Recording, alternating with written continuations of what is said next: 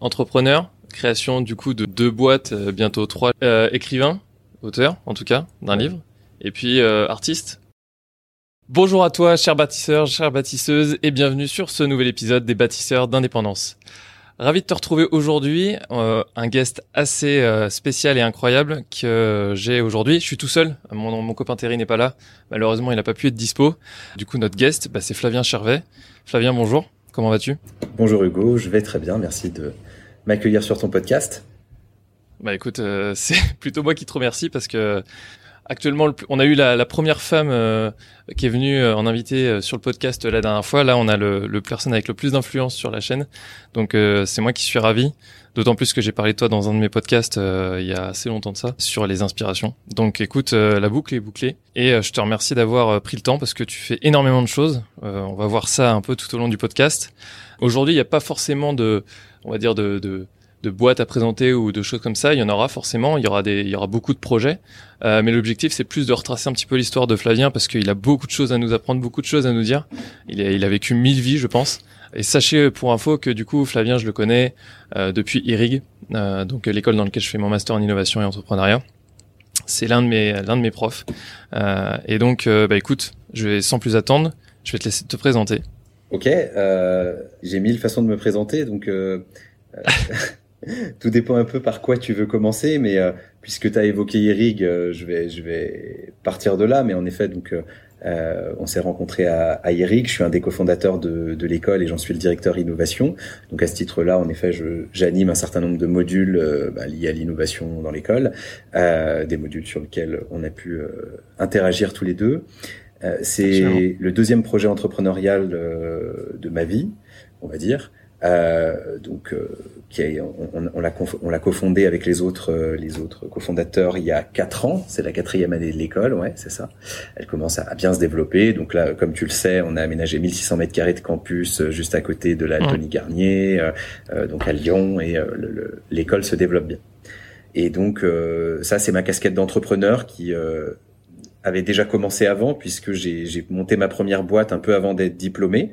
Euh, C'était donc il y a huit ans. C'est un cabinet de conseil en innovation. Alors, euh, on pourra en reparler, mais j'ai pas monté une boîte parce que j'avais une idée ou parce que j'avais un produit. J'ai monté une boîte parce que j'avais un client. Et en fait, euh, je pense que c'est euh, une des grosses leçons d'entrepreneuriat, moi, sur cette première boîte, c'est qu'en fait, t'entreprends pas pour vendre un produit au départ, t'entreprends pour répondre à un besoin, une attente. Tu peux entreprendre avec de la vision, mais ça coûte très cher. Mmh. donc, en, en, première boîte, c'est pas forcément le plus évident tu entreprends pour euh, répondre à un besoin et puis à partir de ce besoin tu euh, tu ouvres le champ des possibles. Mais donc ouais euh, j'ai monté cette première boîte parce qu'il y avait Groupama qui qui voulait bosser avec moi et deux de mes deux de mes, de mes collègues à l'époque.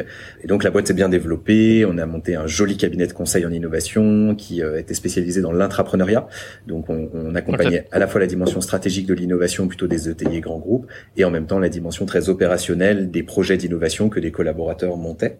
Et on les accompagnait depuis l'envie d'innover jusqu'à ce que le projet euh, soit mature, qu'il puisse sortir en start-up, euh, donc euh, qu'il sorte de l'entreprise dans laquelle il était né et qu'on crée une start-up et qu'elle, si possible, réussisse sur les marchés. Et donc j'ai revendu cette société il y a quatre ans quand je suis passé sur le, le sujet IRIG. Donc ça c'est pour ma casquette d'entrepreneur et puis on évoquera peut-être les autres ensuite. Ouais carrément. Bah du coup t'as as la casquette entrepreneur. Est-ce que t'as d'autres casquettes côté de ça depuis? Ouais bah du coup Allons-y tout de suite. Euh, donc j'ai une casquette qui est en train de devenir même euh, plus importante que ma casquette d'entrepreneur, mais qui est euh, une casquette d'une certaine façon entrepreneuriale aussi. Je suis dans le monde de l'intelligence artificielle depuis même avant ma première boîte, depuis maintenant une douzaine d'années. Euh, Je suis assez passionné de ce sujet qui qui permet autour d'un seul sujet de toucher à plein de domaines différents, évidemment l'informatique, euh, mais aussi euh, les mathématiques, les sciences cognitives, la philosophie, les usagers de business, euh, les arts, donc c'est très très large. Donc euh, euh autour de l'intelligence artificielle, au tout, au tout, début, je m'y suis intéressé par la philosophie, qui est un domaine que, que j'aime énormément et qui m'a beaucoup construit. Euh, je m'intéressais à la philosophie de l'esprit, à comment fonctionne l'esprit humain, et c'est par ce biais-là que j'en suis arrivé à découvrir l'intelligence artificielle et à me plonger dans ce sujet. Comme je suis un gros geek, hein, j'ai appris à coder euh, quand j'avais 12-13 ans voilà, pendant pendant mes vacances, euh, je, je, me suis mis à coder un peu d'IA, et puis surtout avec cette fibre entrepreneuriale, j'ai commencé à monter des projets. Donc euh, j'ai j'ai créé le Meetup Lyonnais sur l'IA, qui est aujourd'hui une des grosses communautés tech à Lyon, c'est environ 3500 personnes. J'ai euh, j'ai monté une association sur l'éthique de l'IA avec la métropole de Lyon et d'autres acteurs de l'IA.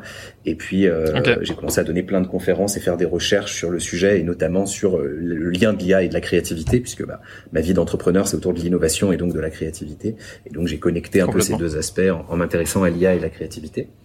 Ce qui est donc ça, c'est ma deuxième casquette, euh, on va dire euh, entre euh, la philosophie et la, et la technologie et l'animation de communauté autour de l'IA. Et puis ça m'a amené à une, une deux autres casquettes plus récentes, euh, une d'auteur puisque euh, j'ai un éditeur qui m'a proposé d'écrire il y a un an et demi et euh, j'ai plongé. Donc je lui ai proposé d'écrire sur l'IA et la créativité et il a il a accepté. le livre est sorti là il y a un mois et demi, deux mois par là. j'ai lancé quelque chose, tu l'as et dédicacé en plus. Et je l'ai lu. c'est vrai, tu l'as lu? Ok, bon, on en reparlera avec grand plaisir. Je l'ai lu en entier. Super. J'espère qu'il t'a plu. Euh, bah, je, je, finis de me présenter, puis je serais ravi que tu me dises ouais, bien ce sûr, que tu as pensé. Pas de problème. Donc voilà, ce livre qui est sorti sur l'intelligence artificielle euh, en général, mais avec un, un, un, fil rouge sur la question de la créativité, de la création, donc euh, qui s'appelle Hypercréation. Enfin, la dernière casquette, on va dire, en plus d'être auteur, c'est d'être artiste. Donc, bon, j'écris de la poésie depuis très longtemps, mais surtout euh, lié à l'IA, euh, je fais de l'art numérique depuis aussi assez longtemps. Euh, ça fait pareil, euh, enfin, une dizaine d'années que je fais des, des, des projets d'art euh, numérique en plus de mes activités. J'ai eu l'opportunité, par exemple, d'exposer pour la Fête des Lumières de Lyon il y a six ans, je crois.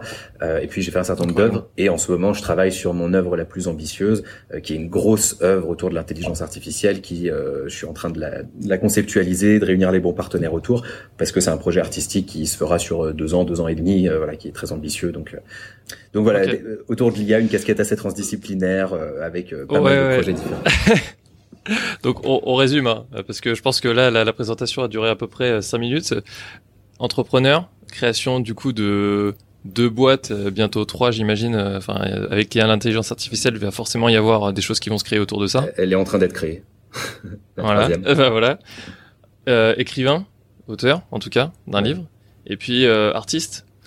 Bon je sais pas euh, ça qu'est-ce que vous qu'est-ce que vous en pensez? Non je bon, en tout cas euh, moi ça, ça me parle parce que tu vois j'ai bah, j'ai fait mon TEDx là-dessus et puis que que t'as que t'as pu évaluer. Et puis derrière c'est aussi moi ma, ma, ma façon de penser c'est que je pense qu'on peut tout faire et que bah t'es la preuve vivante tu vois que bah on peut porter plusieurs casquettes et euh, je pense s'épanouir. Je, me doute que tu t'épanouis parce qu'aujourd'hui c'est quand même, euh, notamment avec l'essor de l'intelligence artificielle, je pense que tu, tu, prends ton pied actuellement.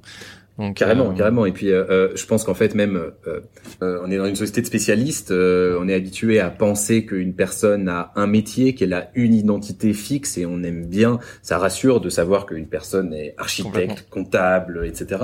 ça permet de catégoriser, et on adore catégoriser parce que ça simplifie le complexe. Hum. Donc, en plus, voilà, dans une société industrielle, ça permet de rationaliser un peu le travail, d'avoir des gens qui sont qui correspondent à des tâches, donc qui sont dans des petites cases, tout ça.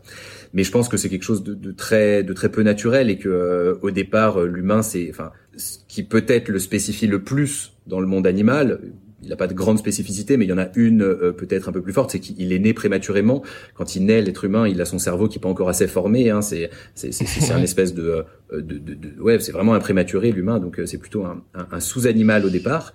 Mais le fait qu'il soit un peu un sous-animal fait qu'il n'a pas un instinct très construit et donc il est ouvert à tous les possibles justement. Et, euh, et que ça, son seul énorme instinct, c'est la curiosité et l'apprentissage. Et donc, euh, euh, je pense que par défaut, l'être humain est plutôt un être de diversité, de curiosité et justement donc de ce qu'on pourrait appeler aujourd'hui de transdisciplinarité, et que on le on le contraint dans des cases un peu rassurantes parce que l'organisation de la société, parce que la, la, la facilité cognitive que ça apporte le nécessite. Ouais, et puis la, le, le, fait de, que ça, ça rassure aussi les gens, hein, de, de, de, suivre aussi un peu. Bah, enfin, je veux dire, on n'est pas tous des moutons, mais je veux dire dans le sens, enfin, c'est un peu ça. C'est dans le sens si on si on suit un petit peu le cadre, bah, on a on a de quoi sur quoi s'appuyer, quoi. Donc, euh, on... croit en tout cas. Euh, parce qu'on nous fait croire que, enfin, c'est pas, il y a, y a pas un, y a pas un grand méchant, hein, mais je veux dire, comme le système fonctionne comme ça, euh, on a tendance à, à, à, se dire que ça sera plus simple.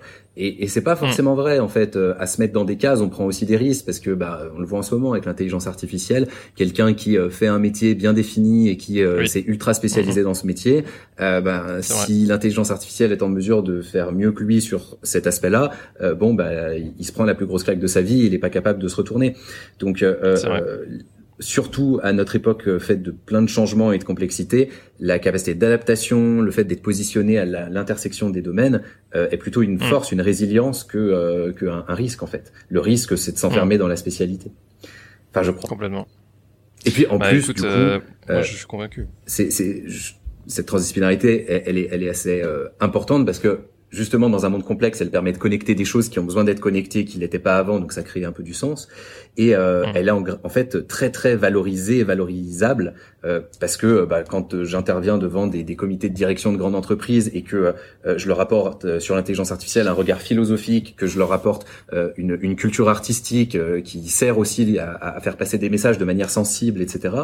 Bah, c'est énormément apprécié en fait. Amener le beau mmh. et le, le, sage dans l'entreprise, même auprès de dirigeants de très haut niveau, ben, mm. ça, leur plaît beaucoup, ça leur parle beaucoup, et, et, et on est à une époque où c'est très important pour eux d'avoir ces, ces dimensions-là qui viennent se connecter au business, qui n'a plus à être simplement euh, une orientation purement économique et, euh, et opérationnelle. Est-ce que es, tu te sentais un petit peu prédestiné à, à faire tout ce que tu fais aujourd'hui? Parce que, je sais pas, t'as quel âge aujourd'hui? J'ai 29 ans. T'as 29 ans, bon bah 29 ans, je sais pas, il y a, il y a 15 ans, euh, est-ce que tu est-ce que tu te disais j'ai envie de faire tout ça Est-ce que tu avais des, des envies, des ambitions en particulier? Non, non, non, vraiment pas du tout. Euh, je vais pas tomber dans le cliché, ah, mais oui, euh, depuis que je suis gamin, c'est ce que je veux faire, etc. non, non, non, il y a 15 ans, je fumais surtout des au fond de la classe. je, vais, je vais être très franc avec toi. j'étais j'étais un petit con. On bipera ça. non, je m'en fous, hein, j'assume. ça fait partie de. Il, faut que jeunesse se fasse, comme on dit, et c'est comme ça justement qu'après on peut se concentrer sur des choses un peu plus intéressantes et qu'on ne fait pas une crise de la quarantaine où on va prendre du LSD en, en, en Amérique du Sud. on est d'accord. euh, donc euh, non non, c'est, j'assume totalement. Mais euh, euh, non, j'ai j'ai enfin j'ai fait une adolescence un peu comme tout le monde, un peu difficile. Alors peut-être euh, ce qui enfin un peu difficile, mais sans que ça soit bien bien difficile non plus. Enfin, je, je vais pas me plaindre. Je suis quand même d'un milieu suffisamment favorisé. J'ai une éducation qui va bien, etc. non, mm. peut-être que ce qui ce qui était euh, en fait, quand je regarde dans mon passé, euh, ce qui pouvait être en germe, c'est que j'ai jamais rencontré dans ma vie quelqu'un qui ait le, même rapport passionnel à ses, ses centres d'intérêt que moi. Euh, j'ai jamais rencontré quelqu'un qui plonge avec autant de, de, de profondeur, hein. d'absolu dans ce qui, dans tout ce qu'il rencontre et qui l'intéresse. Et ça, euh, avant, quand j'étais plus jeune, euh, c'était, enfin, c'était presque, ça faisait flipper, quoi. Enfin, euh, à un moment, je découvre le, jeu de Go, donc qui est une sorte d'échec japonais. J'ai tellement accroché à ce truc que pendant trois ans, j'étais dans un club de Go, je faisais que ça. Et au lieu de, de, sortir avec mes potes, j'allais faire du Go, et les gens me regardaient autour, ils comprenaient rien parce que du jour au lendemain, tout d'un coup, j'ai découvert ce jeu et j'ai plongé comme un fou et j'ai fait que ça. Rencontrer plein de gens qui jouaient au Go et en trois ans je suis devenu meilleur que tout le monde parce que et, et, ça, et ça, crame les gens autour de toi parce que les gens ils, si si, si, tu touches à leur domaine tu vas avec tellement de passion que tu deviens meilleur qu'eux c'est pas parce que t'es talentueux c'est juste que tu fais que ça. Donc forcément. Et, clair. et si c'est pas leur domaine ils te voient partir à fond la caisse et, et déconnecter totalement de là où t'étais avant. Donc euh, par contre il a fallu que j'apprenne à organiser cette cette espèce d'orientation passionnelle de ma personnalité. Mais aujourd'hui elle me sert beaucoup parce qu'en apprenant à l'organiser euh, ça fait que j'ai une énergie incroyable pour euh, euh, plonger dans tous mes domaines et que j'ai une, une, passion contagieuse, je pense, sur les domaines que j'explore. Donc ça, c'était très tôt. Depuis que je suis gamin, j'avais un peu cette, cette bizarrerie-là. Voilà. Mais c'est un trait de personnalité comme un autre. C'est ça, c'est ce que je dire. C'est plus un trait de personnalité, une caractéristique que tu avais qui t'a du coup euh, destiné à faire plein de choses et à t'intéresser à plein de choses, et, du coup qui étaient intéressantes. Voilà, ça. Je mais mais ça me parle énormément parce que bah moi, je, je, suis un peu comme ça aussi, tu vois. C'est quand je m'intéresse à quelque chose. alors, je suis pas autant que toi, mais je, là, ce que j'aime, c'est euh, m'intéresser à tout, pas aller en profondeur dans tout, mais voir absolument tout, tu vois. Et après, euh, moi, ma capacité à moi, c'est de me dire, bah, je me fixe un objectif et ensuite, bah, j'y vais à fond et pour atteindre cet objectif.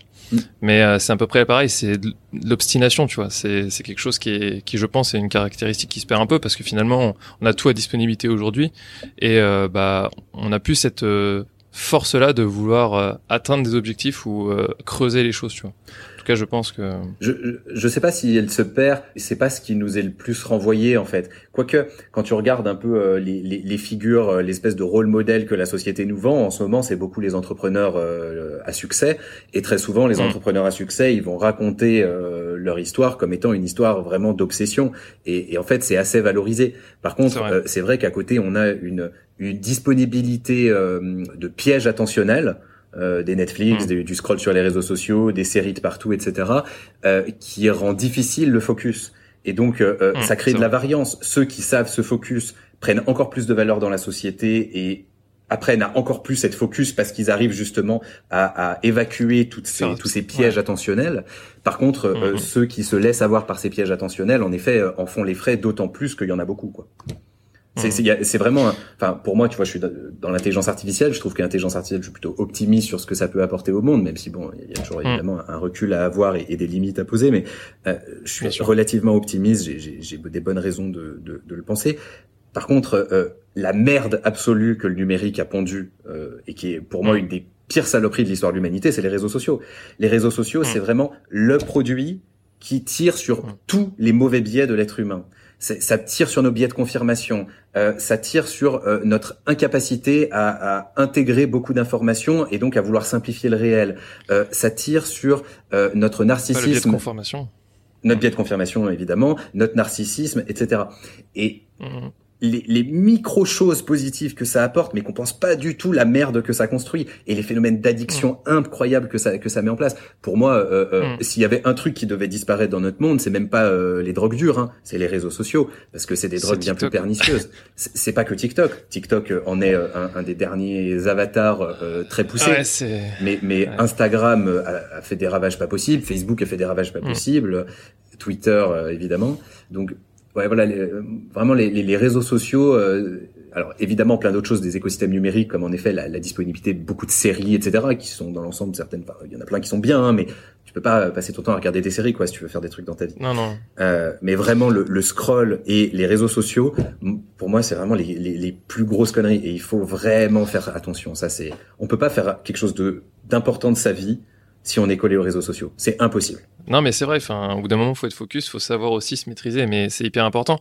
Après, j'apporterai quand même une nuance sur ce que tu dis, c'est que n'empêche que les réseaux sociaux aujourd'hui, ça fait apporter une autre dimension au business, tu vois, si on parle d'entrepreneuriat, notamment la création de communauté et le fait que bah euh, maintenant aujourd'hui la communauté fait une, une, partie entière tu vois de on va dire du pendant de l'entrepreneuriat tu crées des articles de blog tu crées une communauté sur tes réseaux tu fais des campagnes Ulule et tout ça tu le diffuses grâce à quoi? Grâce aux réseaux sociaux non, mais euh, donc c'est là où je euh, disais qu'il y a une petite partie des réseaux sociaux qui a des usages positifs. Et, et d'ailleurs, euh, je suis le premier. Euh, alors moi, j'utilise LinkedIn uniquement parce que LinkedIn est, est beaucoup moins un piège attentionnel en termes de fonctionnement, etc. et de public que les autres.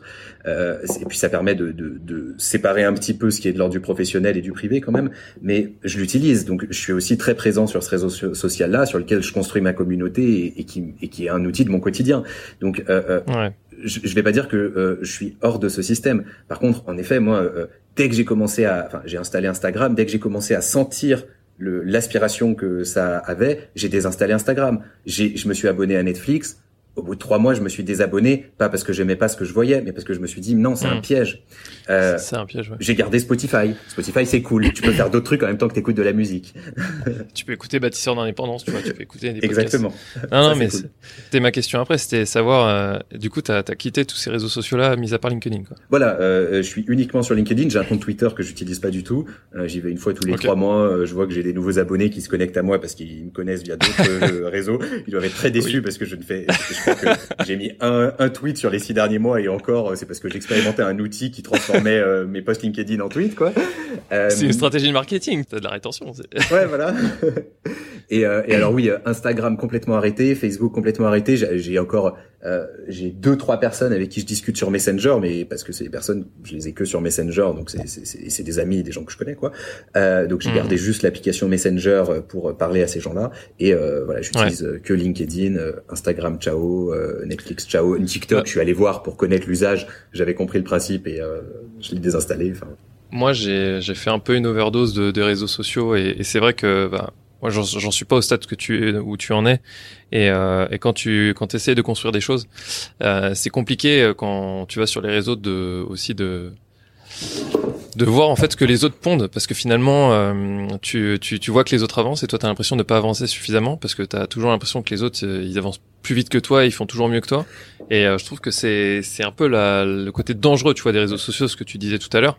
Et faire faire des, des cures un peu de réseaux sociaux, c'est c'est pas mal de temps en temps. C'est clair. et ça, euh, et ça aussi, c'est un piège parce que bon, déjà d'une part, c'est faux. On monte sur les réseaux sociaux ce qu'on a envie de montrer, et donc souvent euh, ce que les gens te montrent comme étant plein d'avancées qu'ils ont dans leur vie, etc. Sont, tu regardes de l'intérieur, c'est c'est du gros bullshit. Et hmm. après, il y a, y a, quand même une part de vérité sur les réseaux sociaux. Si si t'as 2000 personnes sur ton réseau social, c'est évident que tu vois plein de choses passer, il y a des choses qui avancent. Mais euh, euh, si t'es pris par le FOMO, l'espèce de, de, fear of mm. missing out, l'impression que tout avance et que tu dois toi aussi faire des choses, tu te mets à faire que des mm. micro choses qui du coup euh, donnent l'impression que tu brasses, mais en fait tu brasses du vent.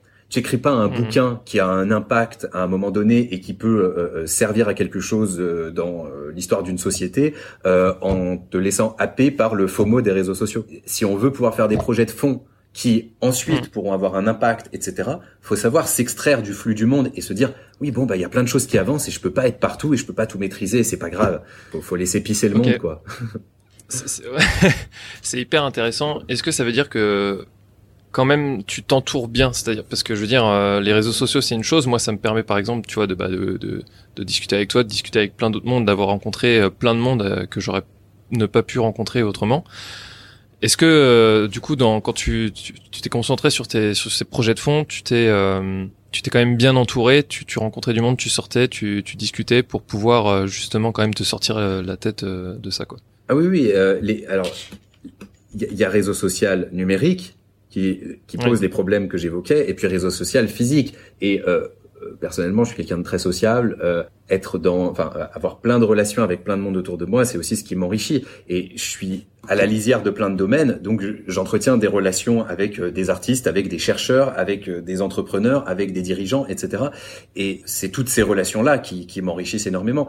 Alors derrière, euh, comme je l'évoquais, je suis un, gros gros euh, lecteur de philosophie et de sciences, etc. Mm. Donc euh, il y a toute une part de ma pensée que je construis à travers du temps seul, mais du temps seul avec des auteurs, avec mm. des, des, scientifiques, etc. que je découvre à travers des écrits.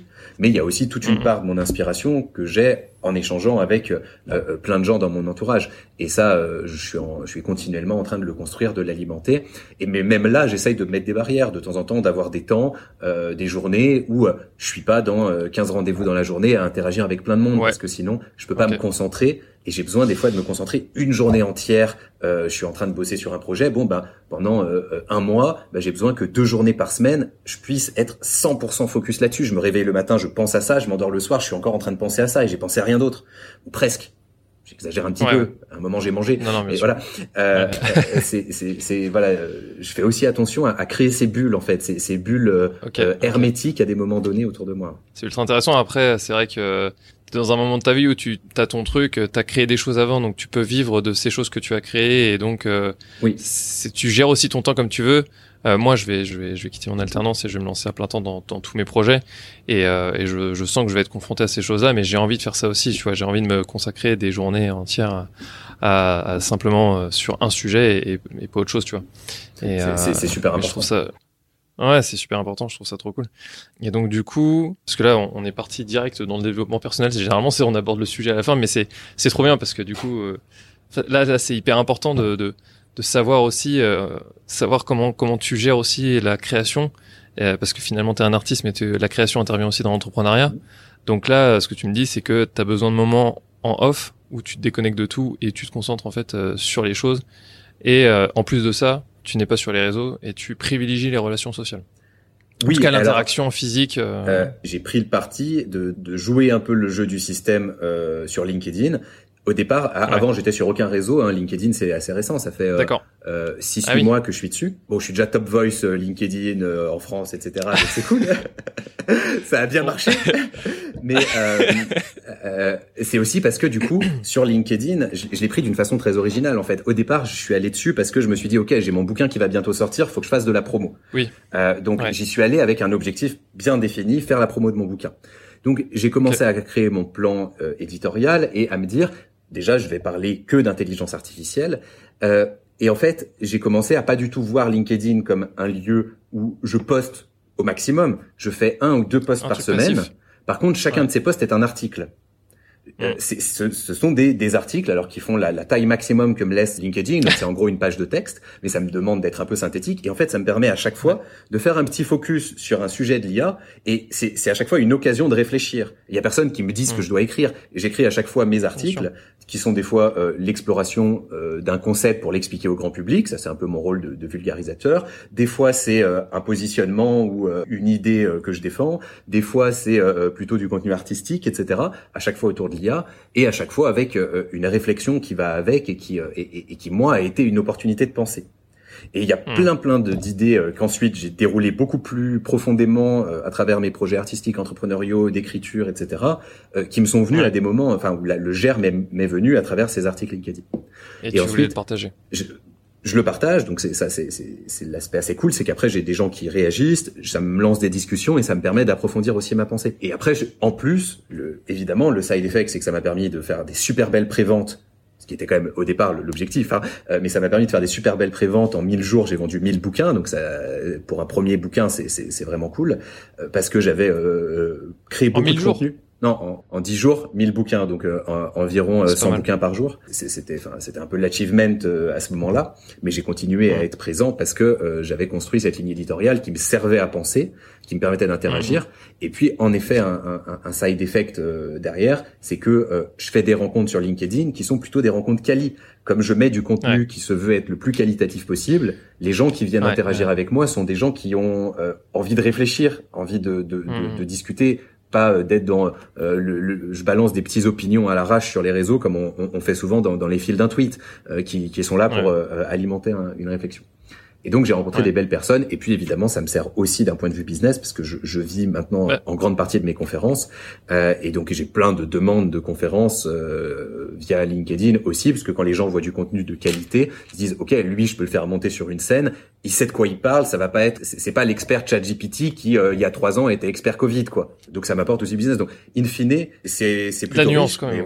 Donc c'est pour mm. ça, je, je te dis, euh, euh, je trouve que les réseaux sociaux sont une saloperie parce que c'est des pièges attentionnels, mais c'est, mm. on peut les utiliser si, si on se fait pas aliéner à l'outil, mais qu'on l'aliène à notre propre euh, usage et notre propre façon d'être, ça peut être un outil mm. intéressant.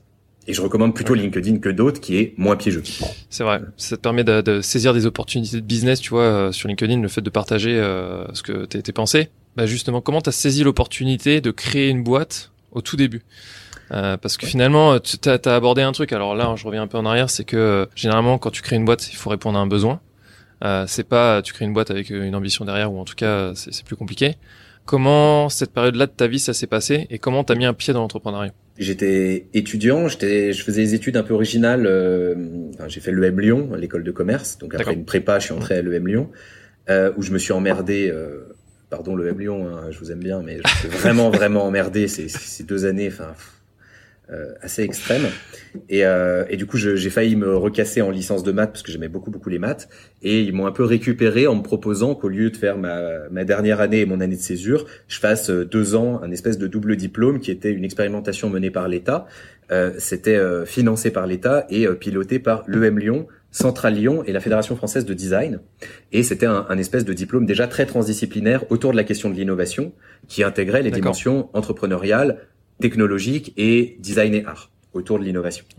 Euh, il y, a, y a des atomes crochus avec ce qu'on ce qu'on a euh, créé à IRIG euh, et c'est pas pour rien que j'étais dans le projet d'IRIG. J'avais moi ça a changé ma vie cette pédagogie et j'avais envie aussi de, de, de, pouvoir la, la répliquer parce qu'après le, le, financement de l'État le, le, programme a disparu. Euh, nous on est ravis hmm. qu'il ait disparu à IRIG parce que euh, ça, ça, laisse la place pour une école comme celle-ci. mais voilà à, à cette époque-là il y a il y avait ce programme.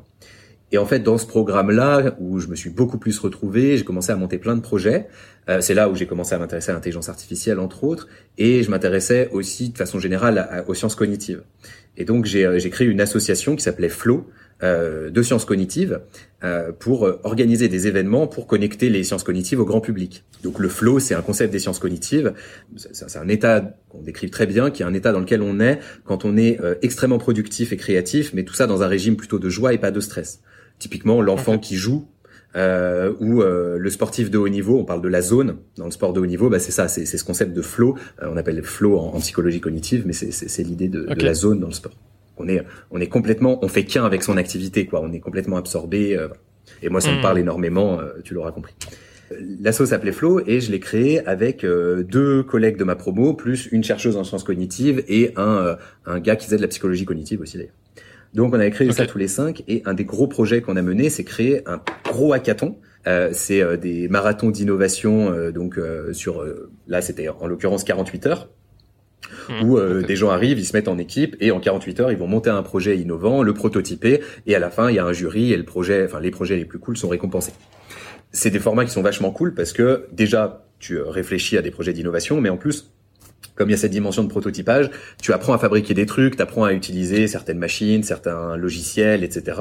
Et tout le monde s'enrichit un peu des savoir-faire de tout le monde. Donc c'est vraiment super. Et tu vis une expérience humaine assez incroyable puisque c'est le sprint pendant 48 heures. Tu manges des pizzas le soir, tu dors dans ton sac de couchage sur place, tu bosses jusqu'à 3 heures du mat, mais c'est fun. Euh, et donc on a organisé un, un, gros hackathon de sciences cognitives, enfin autour des sciences cognitives, mais c'était genre délirant. On, on, on, moi j'ai passé peut-être, enfin j'étais en, en, stage de fin d'études euh, avec un, un, de mes collègues euh, avec qui ensuite j'ai monté la boîte. On se répartissait un peu le travail pour que lui bosse beaucoup sur le stage et fasse un peu le travail pour deux, et moi je bossais beaucoup sur la mise en place de l'événement. Et donc franchement pendant six mois, euh, ma vie a été bercée par la création de cet événement quoi. Et donc on a fait un truc déjà là complètement transdisciplinaire avec euh, euh, autour des sciences cognitives, mais il y avait plein d'apports des scientifiques qui venaient pour parler de certains trucs, des artistes qui avaient mis plein d'œuvres avec euh, des, des ah œuvres augmentées, euh, avec des, que tu scannais en réalité augmentée. Il y avait des œuvres participatives qui étaient conçues pendant l'événement par les participants. Il y avait plein d'animations dans tous les sens, une scénographie et tout. Enfin, c'était c'était assez dingue. Et, euh, et en fait, on avait besoin d'avoir 3000 euros pour organiser cet événement. Euh, tout le reste, on faisait nous-mêmes et tout. Euh, on passait un temps de fou pour pas que ça coûte cher, mais on avait besoin de 3000 euros minimum pour l'événement. Et du coup, je suis parti en mode démarchage et il y a, euh, j'ai fini par trouver ces 3000 euros qui m'ont été prêtés, enfin donnés en sponsoring par le directeur innovation de Groupama Rhône-Alpes Auvergne que j'ai rencontré à ce moment-là. Et en fait, il me les a filés parce qu'il on, se connaissait pas, mais je connaissais sa femme euh, qui était euh, institutrice dans une école primaire et je lui avais filé un coup de main pendant un an pour euh, l'accompagner avec les méthodes que j'apprenais à l'école, donc le design thinking, des méthodes d'innovation, pour repenser la façon dont les enfants apprennent les maths. Parce que je trouve que c'est un sujet important, donc je, je, je, avais filé un coup de main. J'y allais une fois par mois, une après-midi, pour réfléchir avec avec eux. Et, et, donc il me dit, bah t'as aidé ma femme, euh, échange de bons procédés, je vais t'aider aussi. C'est 3000 euros pour un euh, Groupama, c'est pas grand chose. Et puis c'est un bel événement d'innovation. Je suis directeur d'innovation, c'est légitime. Euh, je vais être sponsor de l'événement et mettre les 3000 euros. Et donc, il est venu sur l'événement avec euh, des personnes de Groupama. Il, il, allait en parler à plein de monde. Il était super enthousiaste. Donc, ils sont arrivés avec une petite équipe. Euh, ils ont fait un, un, un groupe. Euh, ouais, ils étaient 5-6 de Groupama ils ont imaginé un projet, tout ça, et ils sont euh, donc ils ont dormi dans les sacs de couchage avec euh, le, le, développeur du coin et euh, trois tarés qui étaient encore étudiants, donc c'était très drôle. Et à la fin de l'événement, en fait, ce, ce, gars, donc Philippe, le directeur d'innovation de Obama, qui maintenant est un très bon ami, je vais bouffer chez lui demain soir, tu vois, il vient me, il vient me parler, il me dit, franchement, là, vous m'avez retourné le cerveau, ça, c'est de la vraie innovation, c'était incroyable cet événement. Comment je fais pour travailler avec vous? Et donc, euh, euh, bah là, avec, enfin, je vais en parler à mes à, mes deux collègues de promo qui, qui avaient conçu l'association avec moi, et on se dit, euh, ok, bon, bah il y a Groupama qui veut bosser avec nous, ils sont prêts à signer un contrat pour que on fasse, on sait pas trop quoi avec eux, mais en tout cas autour de l'innovation. Hmm. Qu'est-ce qu'on fait? Donc on s'est regardé dans les yeux pendant euh, 4 secondes et puis on a dit on monte une boîte, allez on monte une boîte. On a créé donc une boîte, on voulait l'appeler Flow au début mais c'était déjà pris, donc on l'a appelé ExoFlow. Et c'était mmh. c'était censé être l'exosquelette de flow des entreprises, donc avec tout cet apport des sciences cognitives pour permettre aux entreprises d'innover grâce aux sciences cognitives. Au tout départ, c'était c'était simplement ça l'idée. On avait fait un événement sur les sciences cognitives. Et puis, euh, du coup, on, on, a signé le premier contrat avec Groupama. Ils nous ont mieux expliqué ce qu'ils attendaient de nous. Donc, on a dit bon, bah d'accord, on va le faire. on leur a dit oui, c'est exactement ce qu'on fait, tout à fait, euh, pas de problème, on sait faire.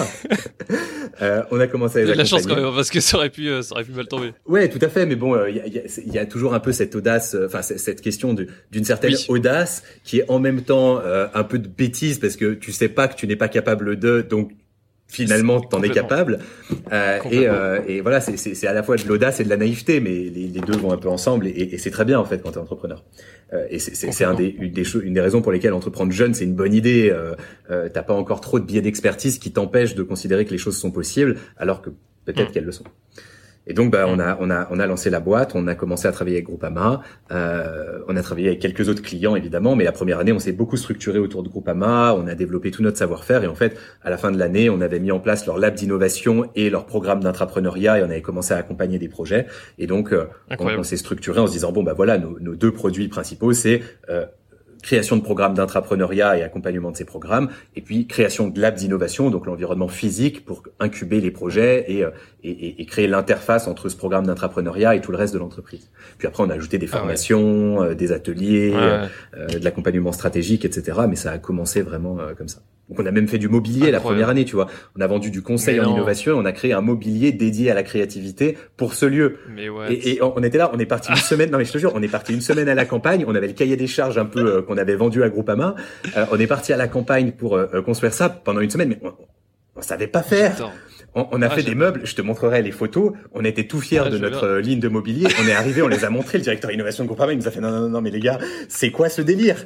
Et alors heureusement le gars il était super bienveillant et, il a compris un peu que euh, que voilà c'était enfin on s'était pas euh, vraiment compris sur le niveau de qualité. Et donc nous on s'est complètement assis sur notre marge. Lui il a remis un peu à la caisse et on a considéré que c'était un pur prototype. Et ensuite on a fait travailler un compagnon du devoir qui a fait la ligne de mobilier euh, parfaite et magnifique qui, qui équipe toujours le lab d'innovation de Groupama. Et, euh, et ah, ouais, ah ouais, toujours ouais, elle y est, elle, est, unique euh, et absolument euh, géniale. Bon, ça, ça, nous a permis ensuite de, de, faire une version 2 un peu plus industrialisable qu'on a vendue à droite à gauche, mais c'était plus un produit d'appel. Notre notre fond du business, c'était le conseil ouais, d'innovation. Quand, quand je, je, revois des photos où on est en maillot de bain, à être à moitié dans la, la bataille d'eau et à moitié à, à, à, à fixer des, des, euh, des, rivets sur notre sur notre mobilier euh, complètement cheap, t'es là putain mais Enfin, ces photos, je les garderai toute ma vie. C'est un souvenir de fou, tu vois. Tu, dis, euh, en, fait, euh, c'est super souvenir. Quand, quand, quand maintenant, tu te mets dans une bulle où t'es en fait es à la campagne et puis tu, tu te mets dans un cadre où en fait, euh, bah là, comme tu disais, des fois t'as besoin de deux jours dans la semaine pour te, te focus là-dessus. Là, t'as une semaine avec tout le monde et tu sais qu'en fait, tu vas penser qu'à ça. Moi, je trouve c'est c'est une ambiance moi qui qui me me stimule mais fois mille quoi. Ah bah ouais, complètement. C'est incroyable. C'était. Vous étiez restés que tous les cinq?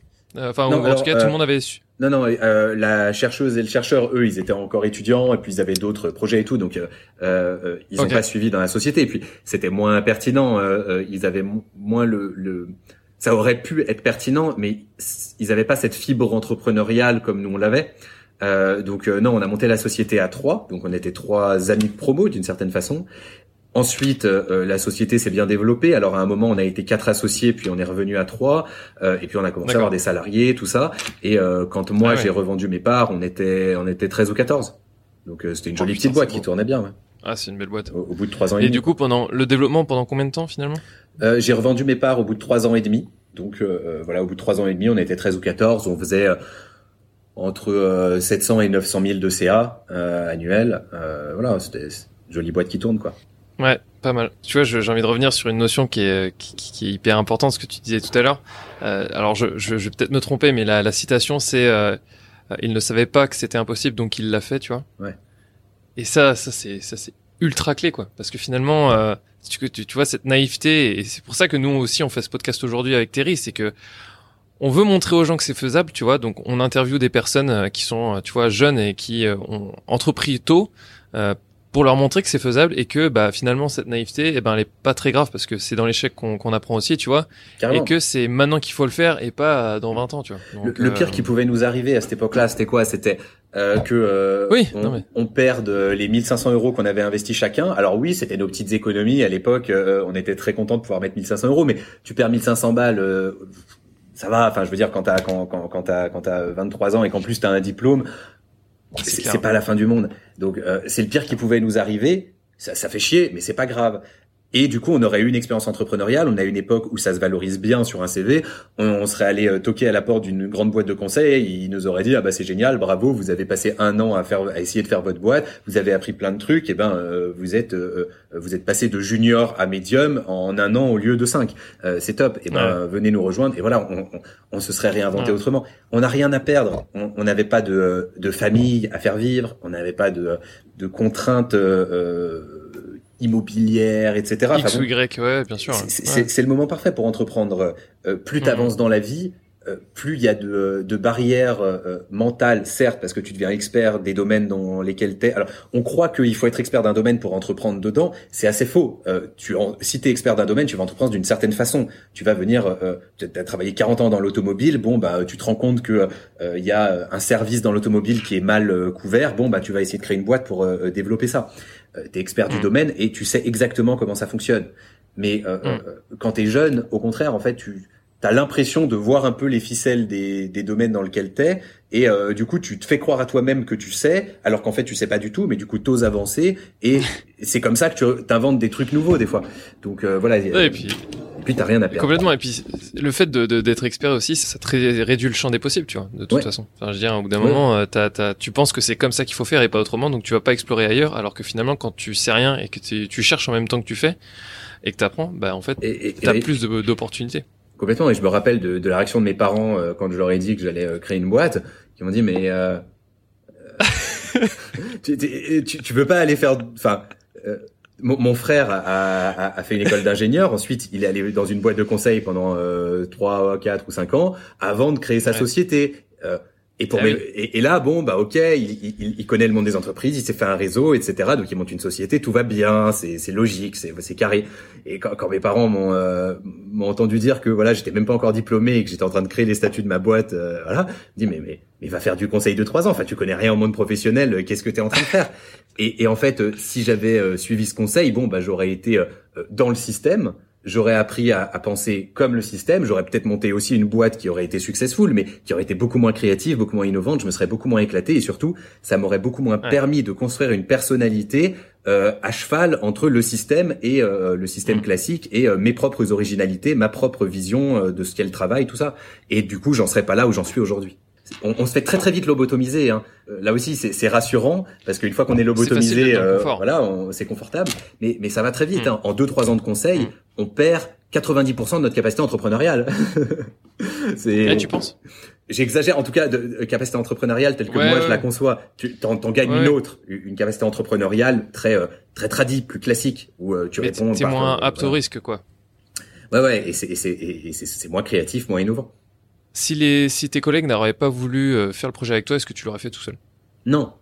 Autant euh, la, la, le fait que j'ai revendu mes parts était lié au fait que ça marchait plus entre nous. C'était d'abord des raisons humaines puisque la société fonctionnait bien. Donc euh, euh d'une certaine façon, euh, maintenant que j'ai vécu cette expérience, les sociétés que je remonterais j'en serais l'actionnaire majoritaire. Alors Irig c'était une exception, mais euh, Irig euh, c'est tellement un beau projet que j'étais ravi d'y être associé. J'étais associé minoritaire, mais c'était c'était ma place. C'est le projet de mmh. Stéphane d'abord, et, et, moi je suis mmh. venu euh, euh, contribuer, m'intégrer dans ce projet-là. Donc c'est complètement différent comme comme position. Mais euh, par contre, je remonterai plus un projet en mode euh, euh, c'est un projet que j'ai à cœur et je m'associe avec des personnes à égalité et on essaye de construire le truc ensemble. Je, je sais que c'est pas comme ça que je fonctionne et que ça et que c'est pas comme ça que ça que ça marche très bien. Mais à cette époque-là, ça avait du sens. On n'avait rien pour dire qu'il y en avait un qui allait être qui allait avoir plus de parts que les autres. Il y avait une, une égalité de fait. On était tous les trois au même niveau. Et à cette époque-là, c'était aussi un côté aventure de potes tu vois et, et c'était super important euh, maintenant je sais un peu plus euh, ce que je veux faire de ma vie professionnelle j'ai un peu plus justement mm. construit de vision euh, euh j'ai un peu plus de posture etc mais mais à cette époque tout seul j'aurais pas fait grand chose c'était super important que ce soit tous les trois. Au-delà de cette de cette apportée en termes professionnels, des complémentarités de compétences pour monter des projets, etc. On s'est surtout apporté une énergie ensemble et, hmm. une énergie de l'aventure des copains, quoi. Et quand t'es jeune, ça compte. Et c'est pas grave si tu craches ta boîte à cause du fait que t'es monté ça avec des copains. Euh, si t'es jeune, hmm. fais-le avec des copains, tu vas kiffer. Et, et même si hmm. euh, ça s'est mal fini avec eux, je garde un souvenir magnifique de ces trois années. C'est une putain d'aventure et, et, même si on, on s'est frité à la fin, il reste dans mon cœur ces deux gars-là. Tu vois, enfin voilà. Euh, il y en a un qui s'est marié il y a pas longtemps. Je lui ai fait un message. Tu vois, voilà. C'est incroyable. C'est comme des frères avec qui on s'est engueulé, quoi. Enfin, tu vois, tu les gardes dans ton cœur. Non, normal. et puis vous avez vous avez vécu un bout de chemin aussi ensemble, quoi. Enfin, c'est quand même pas rien, ensemble surtout quand tu crées une boîte, quoi. Et donc, euh, du coup, euh, fin de cette aventure, euh, donc en 2000. On est à quoi là 2023 J'ai dû revendre. On l'a créé en 2016-2017, ouais, et j'ai dû revendre en 2020. Alors ça faisait un an. Euh, j'ai cofondé Irig en parallèle de la dernière année, donc euh, c'était ouais, j'ai revendu il y a trois ans et demi et Irig on l'a commencé il y a il y a quatre ans, tu vois. Donc euh, pendant pendant six mois, j'étais encore CEO d'Exoflow et directeur innovation d'Irig. On s'était arrangé pour que ça ça fonctionne. Je, je faisais euh, un petit temps chez Erig et un gros temps euh, sur ma société, mais euh, le fait de revendre, ça m'a aussi permis de basculer et d'être plus fortement engagé dans Erig. là, ah au moment où on avait posé les bases administratives et où la question de l'innovation devenait vraiment importante. Donc, que les six huit premiers mois, j'ai été un peu éloigné du projet, c'était pas plus mal. Je suivais, j'apportais des choses, mais il y avait besoin de poser des bases administratives. C'est une école, c'est pas n'importe quel projet. Ça s'est très bien ficelé l'un dans l'autre. Et qu'est-ce que ça, qu'est-ce que cette première aventure entrepreneuriale t'a permis de, de faire, enfin, d'en arriver là aujourd'hui Qu'est-ce que qu'est-ce que ça t'a apporté particulièrement euh, les, les, points clés euh, qui t'ont permis d'être ce que tu es aujourd'hui? C'est infini comme question en fait. Euh, je me rends même pas compte de tout ce que ça m'a apporté. Ça m'a apporté à minima ce que je peux dire déjà une accélération drastique de ma professionnalisation, de ma capacité à comprendre ce que mmh. c'est le monde professionnel, ce que c'est être pro, etc. parce que mmh. enfin quand t'es étudiant, tu comprends tu étais à milieu de te rendre compte vraiment de ce que c'est euh, le monde pro. Donc ça a accéléré ça mm. puissance 1000. Au bout de six mois, j'ai, t'as pas le choix en fait. Le monde vient à toi quoi. T'apprends mille fois plus vite ton métier que si euh, t'es bercé par euh, la tranquillité d'un salaire et d'une entreprise. Déjà, première chose, ça m'a appris le monde professionnel vitesse grand V et en plus ça me l'a appris j'ai gardé à travers cet apprentissage ma propre posture. Comme je l'ai construit par moi-même, ma compréhension du monde professionnel, j'ai construit une originalité. Je l'ai, l'ai pas construit comme on, on enfin, j'ai pas construit ma posture professionnelle euh, de la même façon que quelqu'un qui va vers le salariat directement et qui va la construire telle qu'on l'attend de lui. Moi, je l'ai construit à ma façon en tant qu'entrepreneur. Ça m'a apporté énormément de réseau qui est derrière. Euh, c'est comme ça que j'ai rencontré Stéphane. Hein. Stéphane, c'était mon client euh, avant d'être mon associé. Donc, euh, ah c'était mon client sur la première société. Donc, je monte un deuxième projet entrepreneurial avec quelqu'un qui avant a été dans mon réseau professionnel sur la première société. C'est logique. Plein de réseaux qui aujourd'hui, en tout cas au moins dans l'écosystème lyonnais et parisien, m'apportent encore plein de choses. Mm-hmm. ça m'a apporté aussi, mais ça c'est plus spécifique au métier qu'on faisait, on était une boîte de conseil et surtout les deux premières années, bah, euh, je dirigeais l'entreprise, mais je faisais aussi beaucoup de conseils parce que bah, au début, euh, t'as pas encore euh, des salariés, etc. Euh, et en fait, du coup, j'ai fait du conseil, mais à ma manière, pas à la manière McKinsey ou quoi. Le consulting a ça d'intéressant que tu apprends énormément à externaliser des processus de pensée dans de la méthode. C'est un, un, métier de méthode. Tu crées des méthodes, tu vends des méthodes, t'appliques des méthodes, et euh, ça permet de, euh, en fait, tu vends ta personne, ton intelligence, mais euh, tu la marketes dans un produit qui s'appelle une méthode, et, et c'est ça qui est compréhensible par l'entreprise et qui permet de suivre la création de valeur que tu lui apportes. et en fait, le fait constamment d'externaliser des processus de pensée dans des méthodes, déjà c'est très sain pour euh, pour apprendre à penser. C'est quelque chose qui permet, t'apprends à, à, à, une autonomie créative en fait, à savoir comment tes idées fonctionnent, comment ton cerveau fonctionne. C'est beaucoup de, voilà, tu t'apprends à structurer et tout. C'est c'est assez, euh, ça, ça, développe beaucoup le une certaine forme d'intelligence. Et c'est marrant parce qu'en plus aujourd'hui dans l'intelligence artificielle, euh, de plus en plus, il y a une des grandes questions de l'IA, c'est de de bien parler à des IA. Les IA se mettent à, à être comprendre entre grandes guillemets le langage humain et on, on, va de plus en plus parler à nos machines pour leur faire faire ce qu'on souhaite qu'elles fassent. Et en fait, pour faire faire à une machine ce que tu veux qu'elle fasse, bah, il faut déjà être capable de le formuler. Et en fait, euh, euh, externaliser les processus de pensée, euh, c'est ce que tu retrouves dans ce qu'on appelle donc le prompt engineering, l'art de bien parler à une IA, l'ingénierie de requête. Et moi, par exemple, je, je, fais beaucoup de, de, de, recherches autour du prompt engineering dédié à la créativité, et euh, j'essaye de concevoir des prompts, donc des, des demandes en langage naturel faites à l'IA, qui soient des espèces de méthodes de créativité, qui, qui ensuite tu hmm. la balances dans l'IA, et euh, l'IA va devenir un assistant créatif super efficace parce que as, tu, tu, lui as mis dans son cerveau à elle, cerveau numérique, la méthode. Donc en fait, euh, être capable d'exprimer des méthodes de pensée, c'est super efficace pour les dialogues humain-machine qui sont rendus possibles par l'IA moderne. Donc euh, c'est très drôle parce que je me suis rendu compte de ça. Je, le fait que euh, euh je sois bon en prompt engineering, euh, ou en tout cas que ça soit assez naturel pour moi, vient, je, m'en suis rendu compte en assez grande partie du fait que je sois passé par le, les métiers du consulting. Incroyable. Ok. Ah, donc tu vois des, choses très générales, mais des choses très spécifiques aussi. Euh. Ouais, ouais, non, mais c'est hyper intéressant et du coup, ça nous fait une très bonne transition vers euh, l'intelligence artificielle. T'as vu? Puisque euh, du coup, ça fait grandement partie de ta vie aujourd'hui. C'est clair. parce que finalement, bah, tu fais des conférences là-dessus, tu as écrit un livre dessus et tu publies dessus sur LinkedIn et puis bah du coup, tu vas monter des projets là-dessus. Alors, comment t'as mis le pied dedans? Euh, Qu'est-ce que c'est peut-être aussi? Enfin, on va peut-être redéfinir un petit peu, un petit peu tout ça parce que t'as as, as, parlé de prompt engineering. Je pense que personne ne sait ce que c'est. Ouais. Mais euh, c'est pour ça que j'ai traduit l'art de bien parler à une IA. bon, l'art de bien euh, parler à une IA. Alors l'intelligence artificielle, c'est un domaine qui existe hein, depuis les années 50, hein, euh, qui est né dans l'informatique. C'est un, domaine de l'informatique. Pour faire très vite, donc il, il s'est développé euh, jusqu'au début du XXe siècle de façon un peu euh, tranquille et, et, plutôt du point de vue de la recherche. Alors il y avait eu dans les années 80 les systèmes experts, mais c'était vraiment aujourd'hui on appellerait plus ça de l'intelligence artificielle.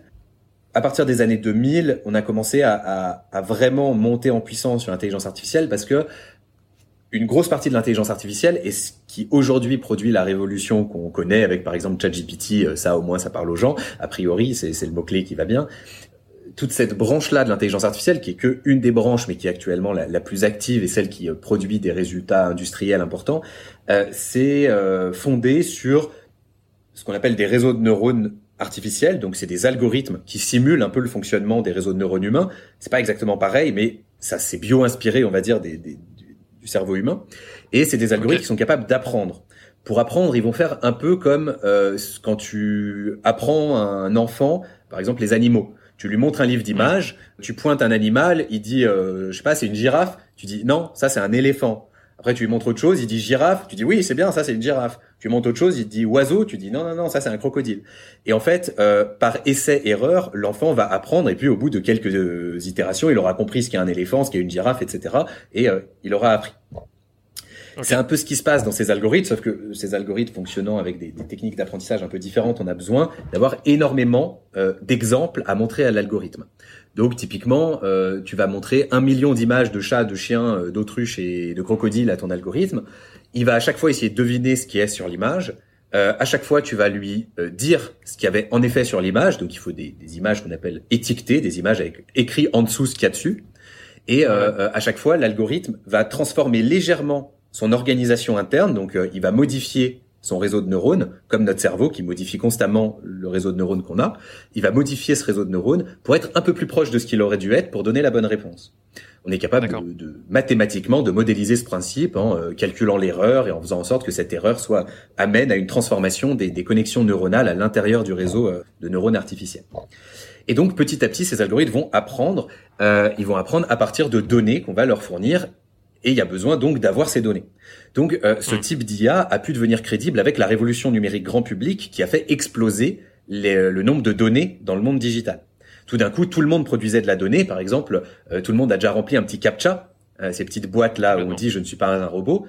En fait, ça ne sert qu'à une seule chose, c'est à entraîner des IA. Avant, on voulait que des IA soient capables de lire du caractère écrit sur des images, ce qu'on appelle de l'OCR. Donc, par exemple, tu passes un, document avec euh, écrit à la main et ça te le transforme en un Word. Pour être capable de faire ça, on avait besoin de montrer plein de documents écrits à la main en disant à chaque fois à la machine, ben voilà ce qu'il y a écrit, pour qu'elle puisse apprendre à le faire. Et donc, à un moment, les petits captchas, tu avais euh, des, des chiffres et des lettres un peu en bordel avec des petits traits à droite à gauche et tu devais dire ce qu'il y avait. Et ben en fait là, tu étais en train à chaque fois d'entraîner une IA, tu étais en train de labelliser une donnée pour donner à manger à l'IA.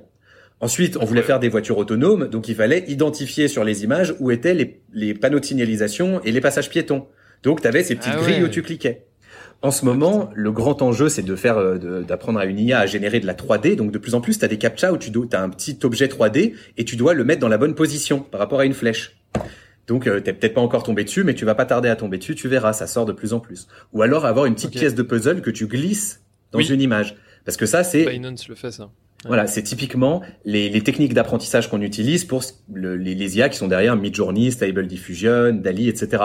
On, on, veut en fait euh, avoir une image et que l'IA soit capable de reconstruire les, les bouts manquants. C'est à chaque fois des techniques, des, des tâches d'apprentissage comme ça.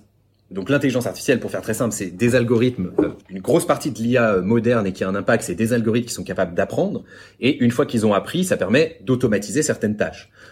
Par exemple, tu montres un algorithme, euh, pour reprendre l'exemple des images, tu, tu montres un algorithme plein de radiologie, tu lui dis à chaque fois s'il y a une fracture ou s'il n'y a pas de fracture dessus. Et Hmm. l'algorithme va apprendre à repérer ce qu'il y a une fracture sur une image et ensuite tu lui montres une nouvelle radio.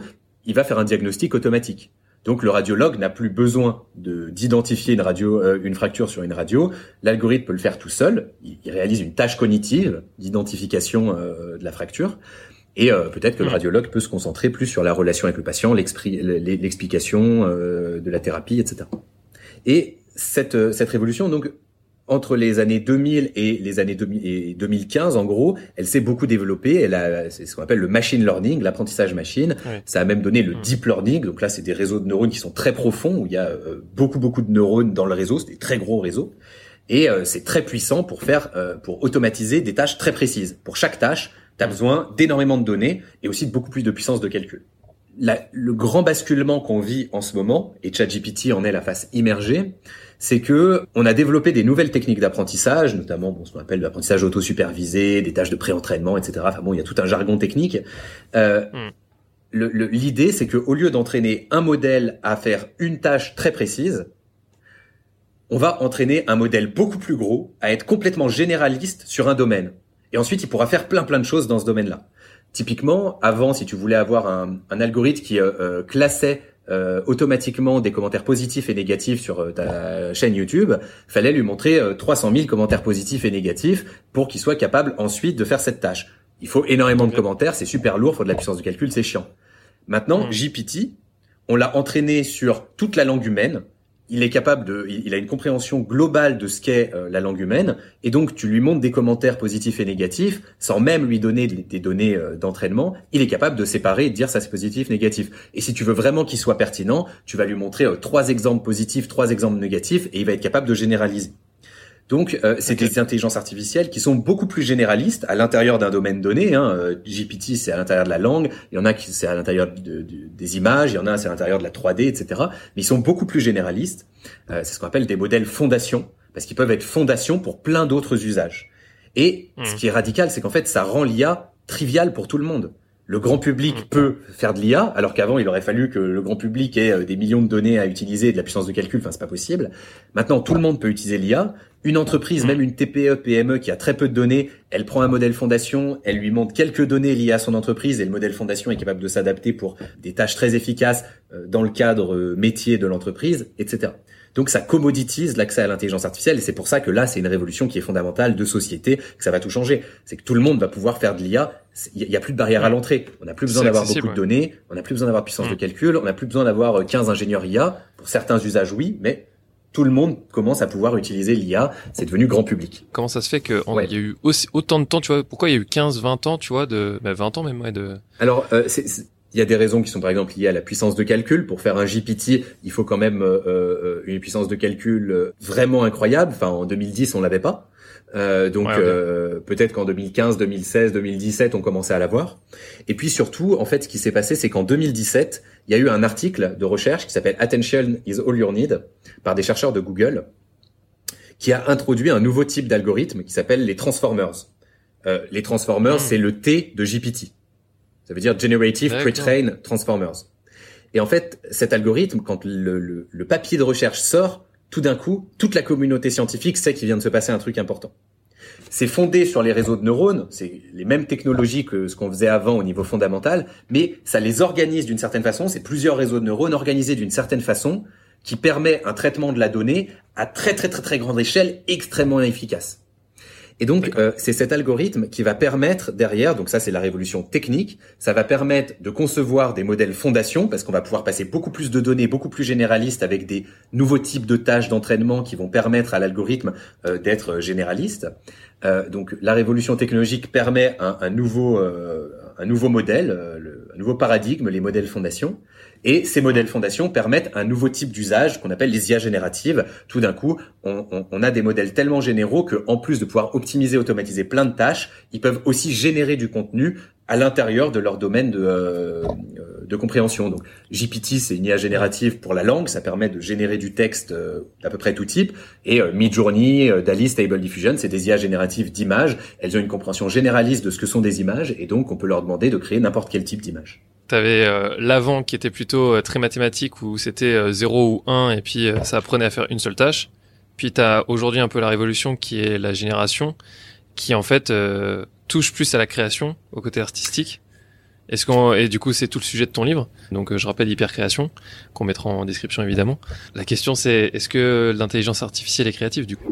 Déjà pour préciser un tout petit peu ce que tu disais, avant on était on, on, disait qu'on était sur de l'IA très restreinte. Et euh, aujourd'hui, on n'est pas encore à de l'IA générale, parce que ce qu'on appelle de l'IA générale, c'est de l'intelligence artificielle qui est capable de faire à peu près tout ce qu'un humain peut faire au niveau cognitif ce qui est pas euh, ce, qui, est déjà limité, mais c'est quand même déjà pas mal. Euh, Aujourd'hui, on a des modèles qui sont encore restreints à certains domaines, mais qui dans ces domaines commencent à avoir une vraie généralité. Quand on voit GPT, on peut euh, euh, lui faire faire plein de choses différentes. Il, il a beaucoup plus de généralité qu'en effet les IA restreintes qu'on avait avant. Donc c'est une, une, étape assez euh, importante. On a des algorithmes qui sont capables de générer des images depuis 2014 même euh, bien avant, mais des, des algorithmes d'IA depuis 2014. C'est juste qu'en 2014, comme c'était de l'IA restreinte, tu étais obligé d'entraîner ton algorithme sur, par exemple, 300 images de Rembrandt pour faire un Rembrandt. Donc en fait, tu générais de mm. la donnée que tu avais déjà. On s'en fout complètement. Personne n'a envie de générer la donnée qu'il a déjà. Mm. À partir du moment où on a des modèles fondation généralistes, on peut leur demander de générer de la donnée qu'on n'a pas encore. Euh, qui est une espèce d'interpolation de toutes les données qui, que le modèle a vu passer. Mais dans ces énormes espaces euh, de sens, dans tout l'espace du langage, dans tout l'espace des images possibles, l'algorithme a beaucoup de, de, de, zones pour travailler, pour générer des images qu'il qu a jamais vues. Il est capable de comprendre ce qu'est une image et donc d'en générer vraiment des nouvelles. Donc euh, les IA génératives existent depuis 2014, mais elles deviennent intéressantes parce qu'on a des modèles fondations qui permettent de générer de la nouvelle donnée qu'on n'avait pas encore. Et là, c'est incroyable. Et donc là, ça vient toucher à la question de la créativité, puisqu'on génère de la nouvelle donnée. On parle d'IA générative, pas d'IA créative, c'est pas pour rien. Elle génère du contenu, mais euh, euh, les IA comme euh, Midjourney, etc. Il est donc dans mon livre, j'ai toute une, une réflexion qui me permet de, de tirer trois types de ce que j'appelle des cyborgs.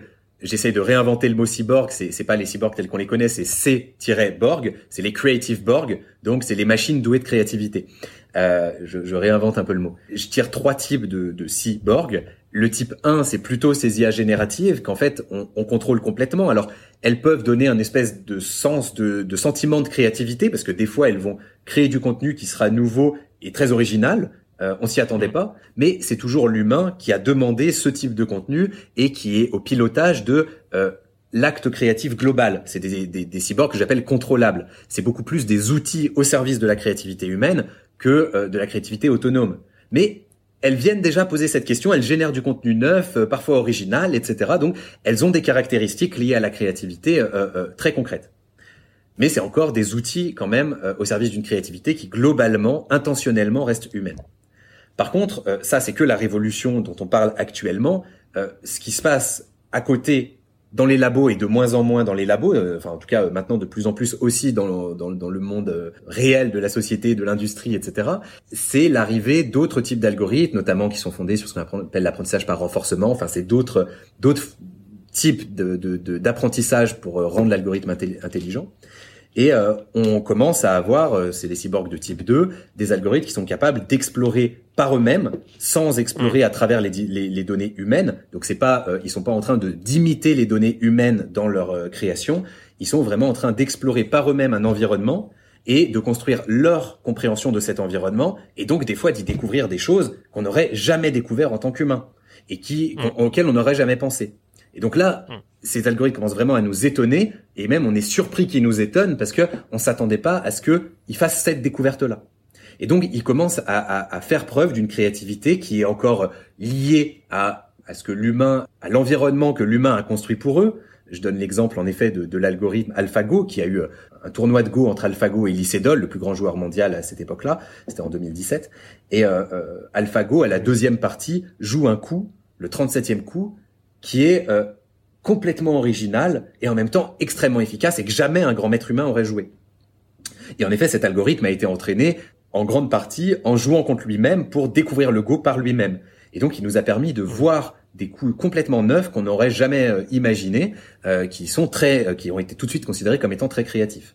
Et là, même si c'est nous qui avons dit à l'algorithme, bah, joue au Go, et si tu trouves des choses intéressantes, ben génial, joue-les.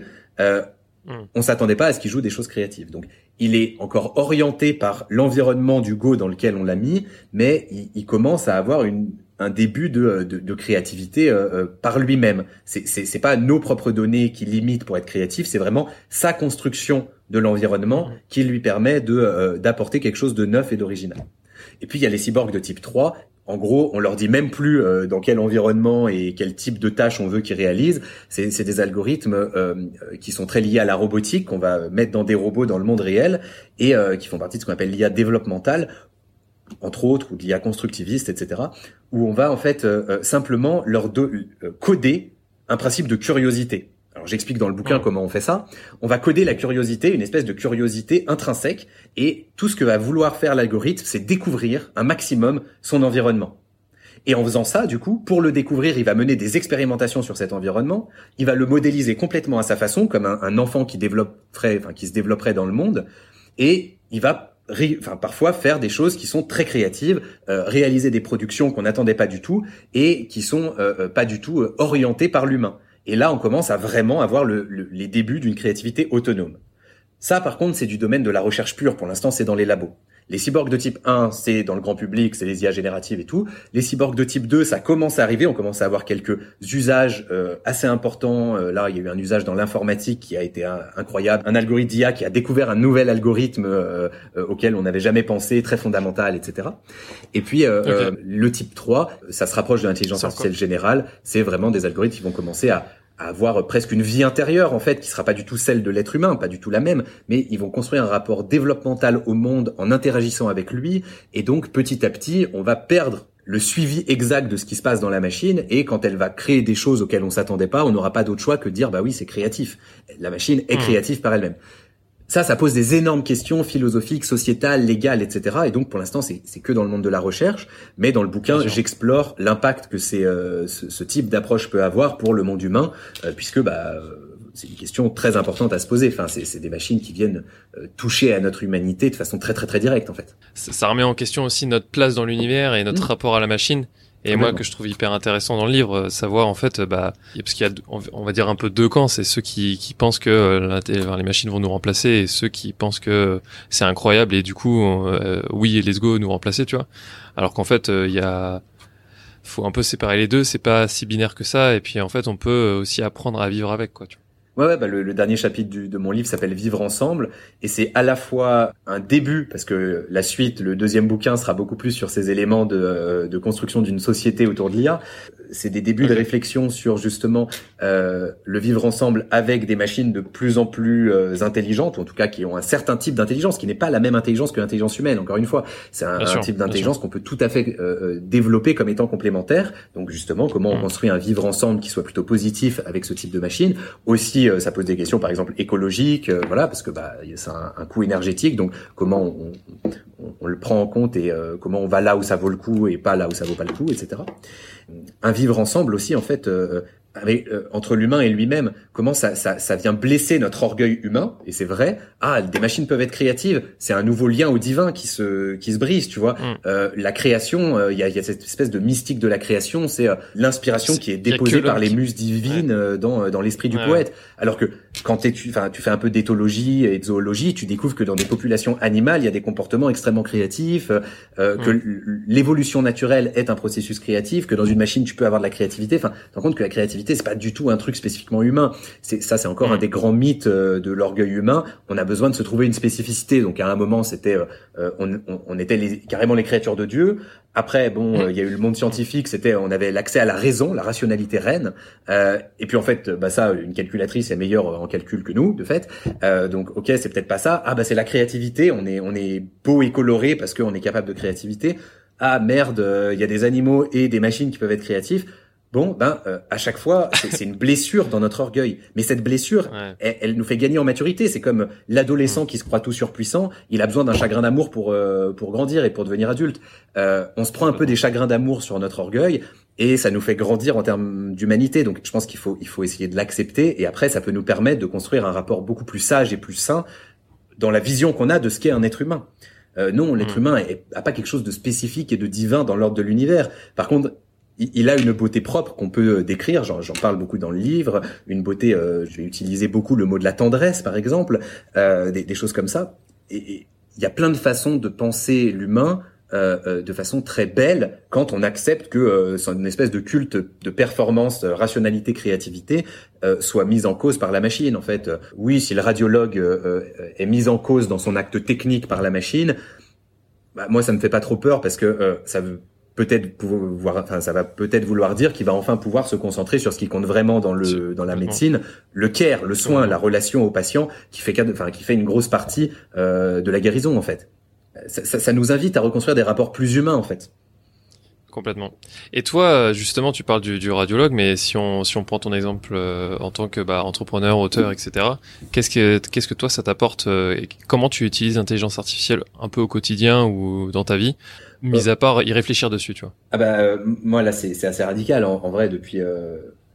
Déjà avant la révolution actuelle, j'utilisais assez régulièrement euh, l'IA, mais euh, sur des sur des sur des petits systèmes, plutôt à titre expérimental, etc.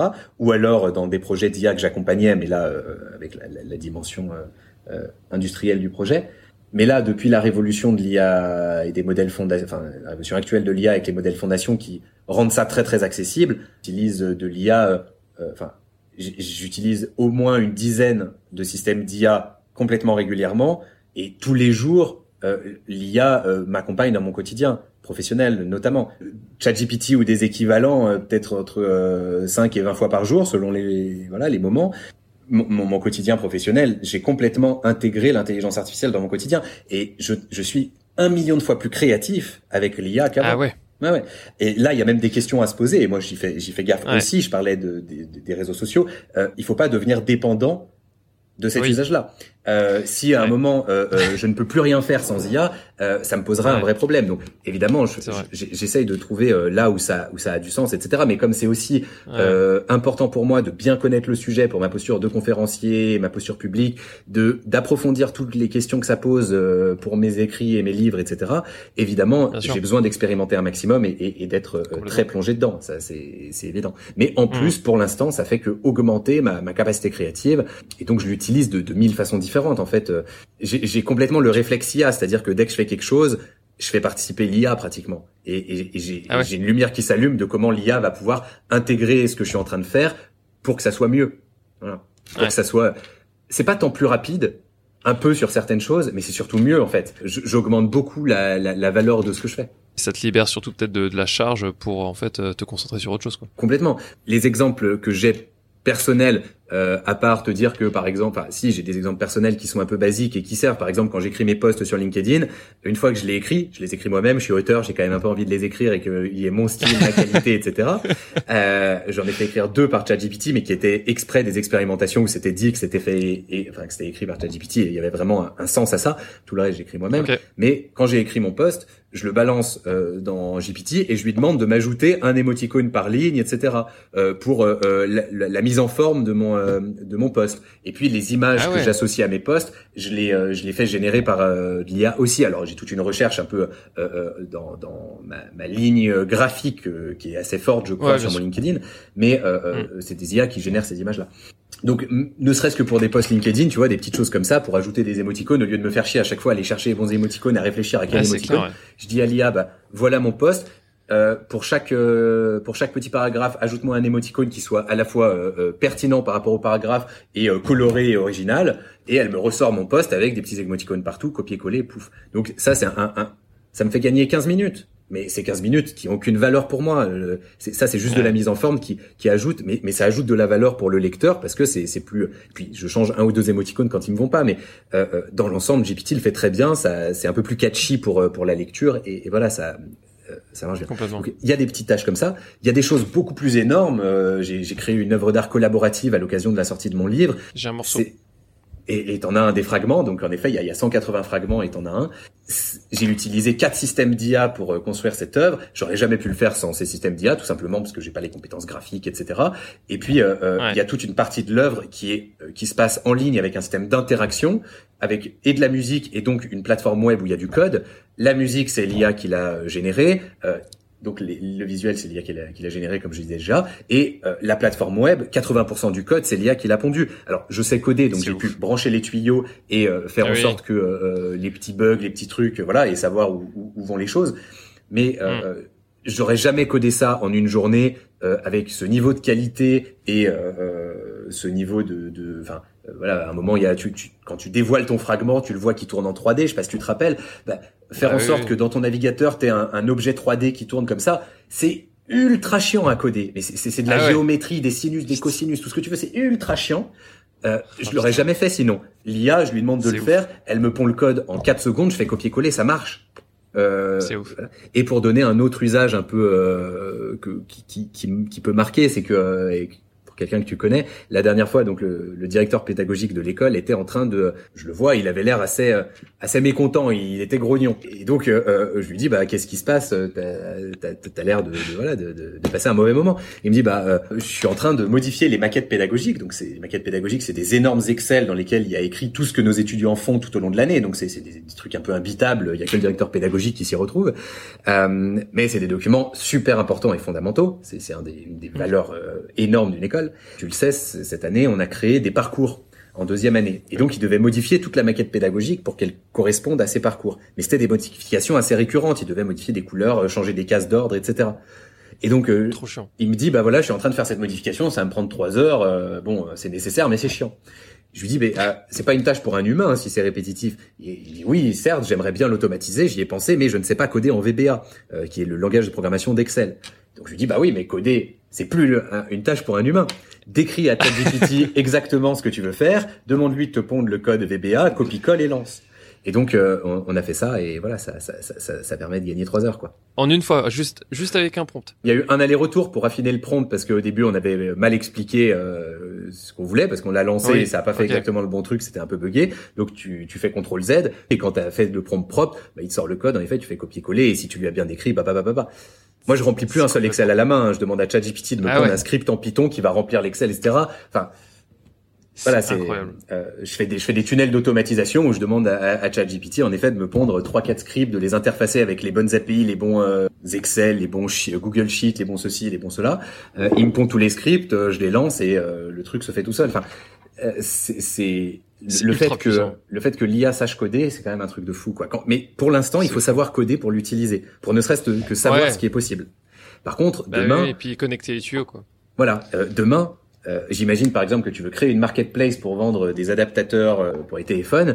Bah, euh, tu parles à ton ordinateur, tu dis ok aujourd'hui on va créer une marketplace. Code-moi une base de marketplace, paf, elle s'affiche à l'écran. Ok, mets le système de filtre à gauche, ajoute un système sur les marques et les couleurs, ajoute une belle image d'inspiration que tu génères pour le haut de la page. Crée-moi une baseline un peu catchy et, puissante. Paf, paf, paf. Vas-y, sors-moi le code et mets-moi ça en ligne.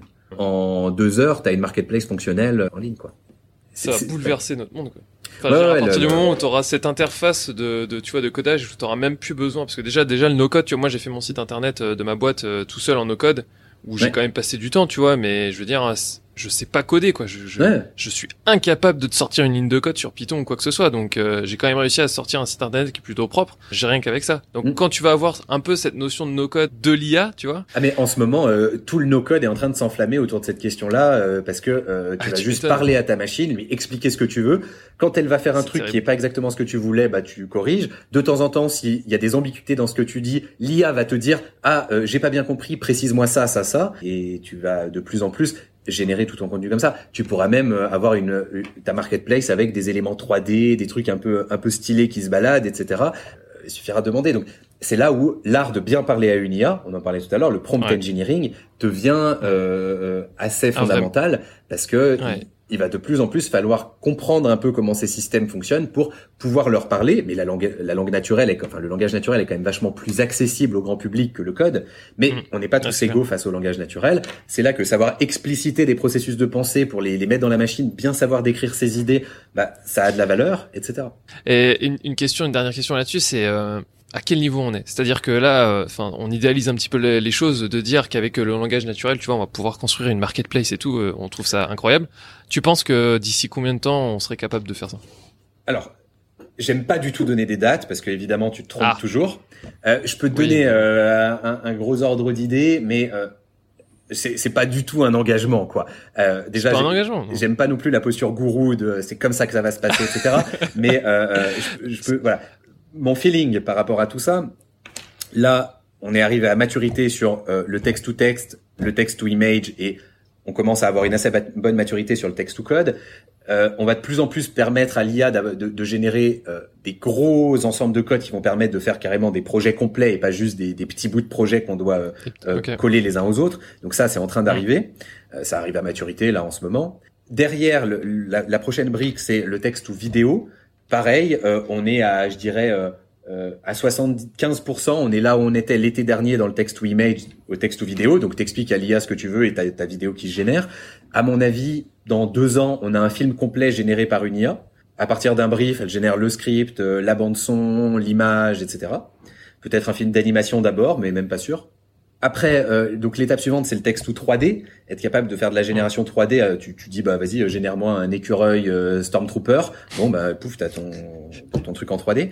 Donc ça, à mon avis, il y a encore quelques milestones à passer. Peut-être que là, ouais, deux ans, mais à tout moment, ça peut s'accélérer. Comme à tout moment, on peut se rendre compte qu'il y a une barrière très très compliqué à passer. Mais mm. texte ou 3D, je pense pas. À mon avis, deux ans, on devrait arriver à faire des choses très très badass. Et derrière, du coup, tu as le texte ou jeu vidéo. En fait, euh, t'expliques à ta machine ce que tu veux comme jeu vidéo, elle te construit euh, le jeu vidéo, l'environnement graphique, les, les, personnages. Euh, tu as les PNJ intelligents parce que ils ont de l'IA à l'intérieur. Euh, j'ai fait un post là-dessus il y a pas longtemps. Enfin, et et t'as un, presque un univers génératif euh, qui génère un jeu vidéo au, fil de, de la pensée. Donc euh, et ça, texte ou jeu vidéo, il y a déjà des boîtes qui se positionnent dessus. Il y a Opus.ai qui a montré des premières choses assez bluffantes. Et donc là, peut-être, je sais pas, 3 à 4 ans. Euh, après, euh, pour euh, avoir un truc suffisamment mature pour que ça ait complètement transformé les différentes industries et que euh, tu puisses avoir des interfaces sur lesquelles tu conçois ton ta marketplace en parlant à ton ordi, euh, qui sera peut-être même plus un ordi du coup. Euh, et c'est là que le, le, Vision Pro d'Apple prend aussi du sens parce que bah, tu commences à juste parler et mobiliser des éléments, etc. Je pense qu'il y a, il y a quand même un, un horizon 10 ans, tu vois. Euh, parce qu'il y a, y a de hmm. l'acceptabilité humaine, il y a le, le, transfert de la technologie au grand public, il y a entre hmm. le moment où ça marche assez bien et le moment où ça marche vraiment suffisamment bien pour que ça soit un produit, euh, il y a un gap. Euh, des, des, notions aussi légales, éthiques qui vont venir ralentir un peu le tout et c'est très bien, ça permet une adoption humaine un peu plus envisageable parce que pour l'instant ça va beaucoup trop vite. Donc voilà je dirais que, enfin, tu vois, par exemple, Elon Musk considère qu'en 2028, on aura de l'IA générale qui est capable de faire tout ce qu'un humain peut faire. Je, je m'avance pas. Euh, par contre, dans un horizon 10 ans, qu'on ait euh, euh, radicalement transformé la façon d'interagir avec le numérique, que ça soit le langage naturel euh, qui soit notre euh, interface numéro 1 et qu'on soit capable de, générer à peu près n'importe quel type de contenu numérique, euh, à un horizon 10 ans, je, je pense que je me mouille pas trop on, idéalise aussi le truc, mais on, minimise euh, la quantité de travail qu'il y a derrière et, en fait, euh, le, enfin, la montagne qui est encore à passer. Et comme tu le disais, non seulement en termes d'acceptation euh, dans notre société, mais aussi en acceptation, enfin, légal et juridique et tout ça quoi. Donc ouais, ça ça va beaucoup plus doucement que la tech parce qu'en ce moment la tech elle gambade ah bah hein, c'est impressionnant.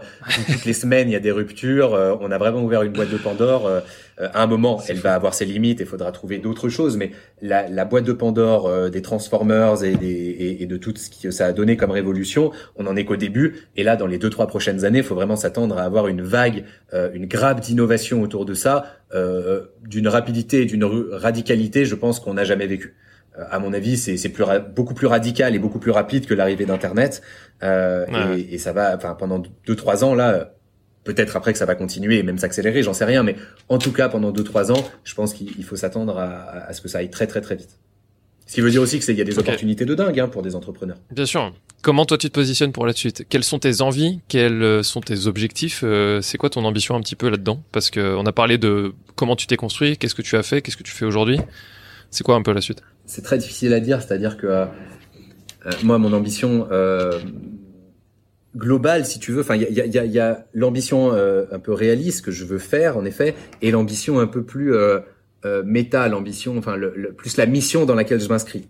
La, mission dans laquelle je m'inscris, euh, euh, elle est presque philosophique et poétique. C'est que je participe à mon échelle, au maximum, à ce que l'intelligence artificielle devienne un élément de société qui soit beau, qui permette à l'humanité de grandir. C'est vraiment ça, moi, qui me porte. Euh, d'utiliser cette révolution de l'intelligence artificielle comme un moyen de faire grandir l'humanité. Enfin, c'est pas moi qui vais faire ça, mais de m'inscrire dans, dans un mouvement qui est celui-ci. Donc déjà, euh, ça, ça, nécessite vraiment d'être optimiste et d'être dans un optimisme qui est pas du tout naïf, mais un optimisme qui propose des imaginaires positifs pour l'avenir, parce que si on veut un jour les réaliser, il faut bien déjà qu'on les raconte. Donc j'essaye de construire des imaginaires positifs vis-à-vis de l'IA. Ce qui ne veut pas dire des imaginaires naïfs, encore une fois, mais à partir même des limites et des problèmes que ça peut poser, voir comment on peut euh, transformer ça euh, dans des visions positives de la société. Donc ça, c'est plus la mission euh, philo-poétique que je me donne. Après, très concrètement, si je parle plus opérationnel dans ce que je vais faire, bah, moi, je veux, je veux que ma voix porte pour que mes imaginaires positifs puissent être entendus et, et fassent partie de, de l'évolution de l'IA. Donc actuellement, mon enjeu, il est, euh, il est un peu, euh, il est multiple, mais c'est déjà de prendre une posture de conférencier à un niveau international, ce que je suis en train de construire surtout déjà France, Canada, Suisse, Belgique, donc la francophonie.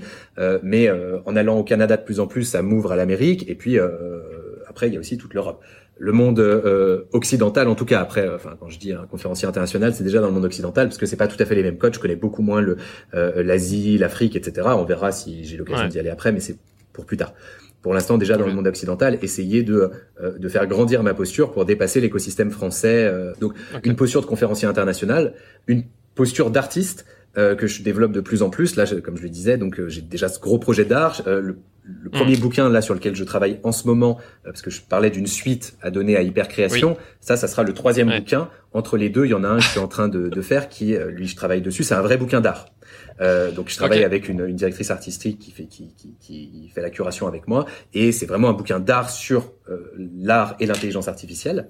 Et donc euh, à la fois un bouquin d'art et puis faire des œuvres d'art parce que bah, apporter un, des imaginaires positifs sur ce sujet de l'IA, ça passe aussi par cette dimension sensible que que permet l'art.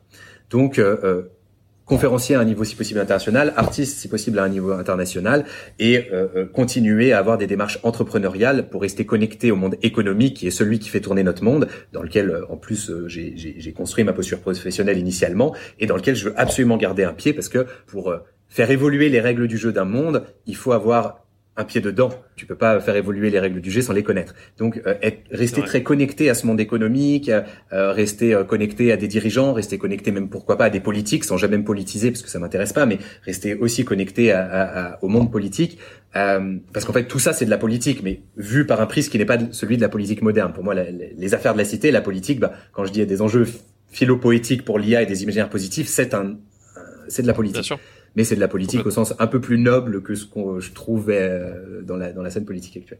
Donc voilà, rester connecté à ces mondes-là, garder cette posture un peu d'entrepreneur et peut-être monter des projets entrepreneuriaux, déployer des idées avec mes conférences, euh, avec des livres, avec la maison d'édition que d'ailleurs que je rejoins, je, je, monte au capital de la maison d'édition qui m'a édité pour pouvoir justement éditer d'autres livres, tout ça, avoir cet impact aussi artistique. Euh, donc euh, ça, c'est un peu les, les sujets. Petit, petit projet, quoi.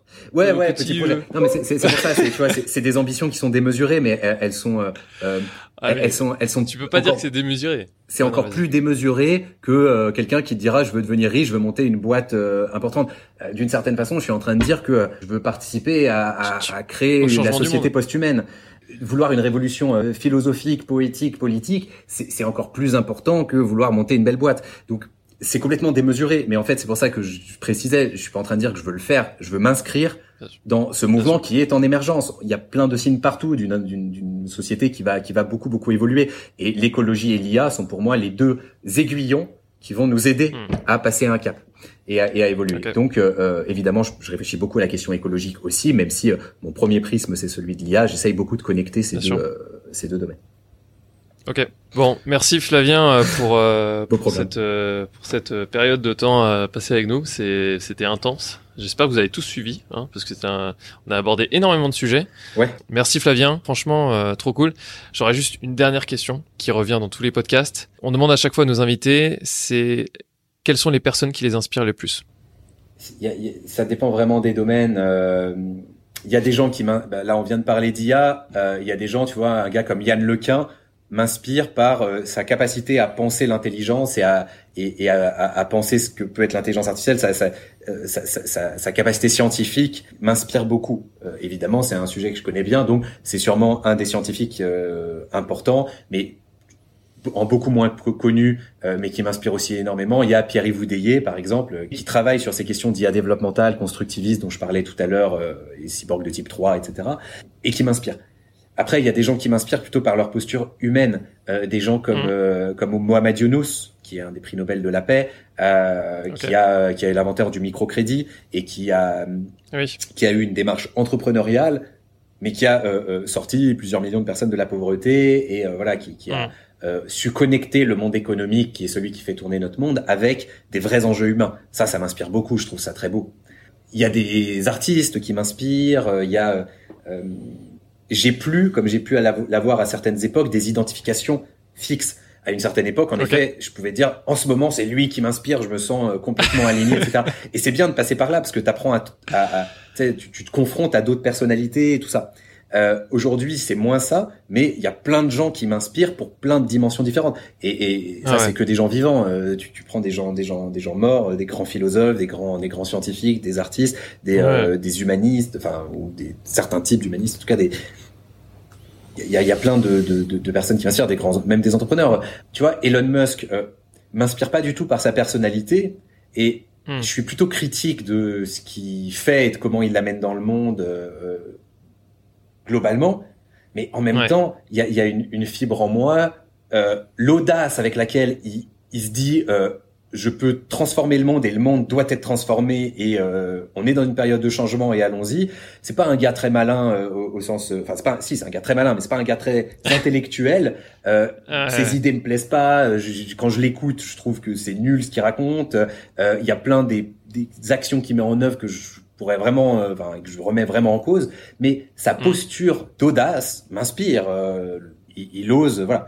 Et, puis des gens beaucoup proches de moi. Stéphane Galli, le, directeur d'IRIG, est quelqu'un qui m'inspire beaucoup, justement, alors par sa capacité de travail pour monter ce beau projet qui est IRIG, mais aussi par l'humanité qui met dans ce projet euh, euh, et, et l'espèce de, de, sens qu'il donne au fait de monter une mm. école à une époque où euh, la plupart des écoles euh, essayent de, de, de, devenir des machines à fric où on met le plus d'étudiants devant au moins, le moins de ressources pédagogiques. Là, non, euh, c'est une école. Stéphane pourrait jouer ce jeu-là pour essayer de, de gagner le plus d'argent possible autour de l'école. Et non, pas du tout. Il mm. préfère travailler 90 heures par semaine euh, euh, être euh, stressé par les chiffres parce que bah il y a des, des, compromis qui sont faits, etc. Pour que la pédagogie reste au cœur mmh. du projet. Et, et, je pense que mmh. tu l'as vécu et que nos étudiants dans dans leur globalité le, le ressentent c'est vraiment une belle école. On n'est pas en train de mmh. former des gens à construire leur avenir professionnel. On est en train de faire grandir des êtres humains. Il y a le professionnel, mais il y a tout, plein d'autres dimensions. Et, donc ça, pour ça, Stéphane, et c'est pour ça que j'ai été ravi de m'inscrire dans ce projet, est quelqu'un qui m'inspire. Il a été capable de, de euh, d'organiser une équipe autour de lui et de et de, et de piloter un projet qui, que, que je trouve très beau et dont je suis très fier. Et, voilà. C'est vrai qu'on n'a pas eu l'occasion de, de, discuter d'Eric, mais peut-être une prochaine fois. En tout cas, euh, merci Flavien encore pour le temps que tu nous as accordé. C'était hyper inspirant. J'espère qu'on on aura l'occasion de rediscuter sur cette chaîne parce que et puis cette fois avec Terry parce que je pense que Terry là il, va devenir fou quand il va voir le podcast parce que c'est lui qui le monte, mais il aura pas il aura pas participé donc euh, je pense qu'il va être déçu. Mais euh, mais j'espère te pouvoir te pouvoir te réaccueillir parce que nous notre objectif c'est aussi de pouvoir voir l'évolution aussi des personnes qu'on a invitées euh, dans le temps. Donc là, tu nous as parlé de tes ambitions. Bah, on espère que d'ici quelques années, euh, tu pourras nous reparler encore, euh, que tu vas conquérir l'espace ou j'en sais rien. Tu vois. Honnêtement, tu vois, c'est pas le truc qui me qui me fait frétiller la nouille pour parler très franc. bon, on va rester sur ces sur ces belles paroles. Merci encore. Et puis, écoutez, on vous dit toujours la même chose. Hein, c'est à chaque fois la même chose. Bougez-vous, continuez d'évoluer et d'investir. Ciao.